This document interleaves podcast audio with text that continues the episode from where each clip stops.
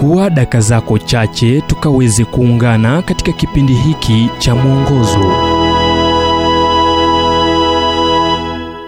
Kuuchukua msalaba na kumfuata kristo.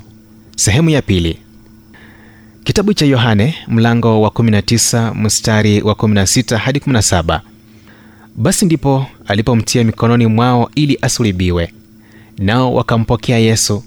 Akatoka hali akijichukulia msalaba wake mpaka mahali paitwapo fuvu la kichwa au kiebrania golgotha.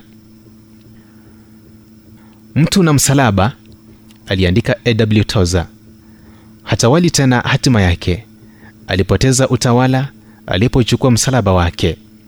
Mara moja msalaba huo ulikuwa kwake kivutio mwingilio mkubwa zaidi. Haijalishi atakachotaka kufanya kipo kitu kimoja tu ambacho atafanya na hicho ni kusonga mbele hadi mahali pa kusulibiwa ukristo bila msalaba hata hivyo unazuia unyanyapaa unaohusishwa nao. Unakoma kuwa wa kutaka uangalifu zaidi na kwa haraka unaondolewa makuruhu ya damu ila hauna nguvu wala umuhimu wowote. Hiyo ndiyo maana kumfuata yeye ni sehemu muhimu sana hali ya kutambua utawala wake kuelewa kusudi la mungu kwa maisha yako ni jambo la kusisimua. Kuna mvuto ambao unaonekana machoni pa mamilioni ya watu na mungu ana kusudi na maisha yako. Usudi wake ni utii. Ni kuhusu mungu wala si wewe. Na uhalisi wa ukweli mkuu ni kuwa utii unapelekea kuishi kulingana na mapenzi ya mungu jambo ambalo ni halisi.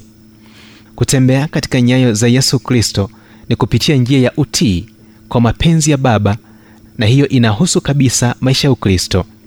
Ni safari si kituo si ujuzi si pambano la wakati mmoja bali safari ya kutembea kila siku ambapo unaamka kila siku na kusema bwana mimi ni wako kwa agizo.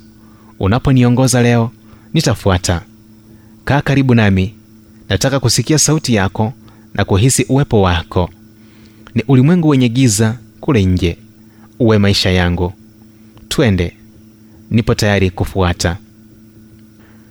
Ujumbe huu umetafsiriwa kutoka kitabu kwa jina strength for today and bright hope for tomorrow kilichoandikwa naye dr harold sala wa guidelines international na kuletwa kwako nami emmanuel oyasi. Na iwapo ujumbe huu umekuwa baraka kwako tafadhali tujulishe kupitia nambari 722 331 412 ni 722 331 412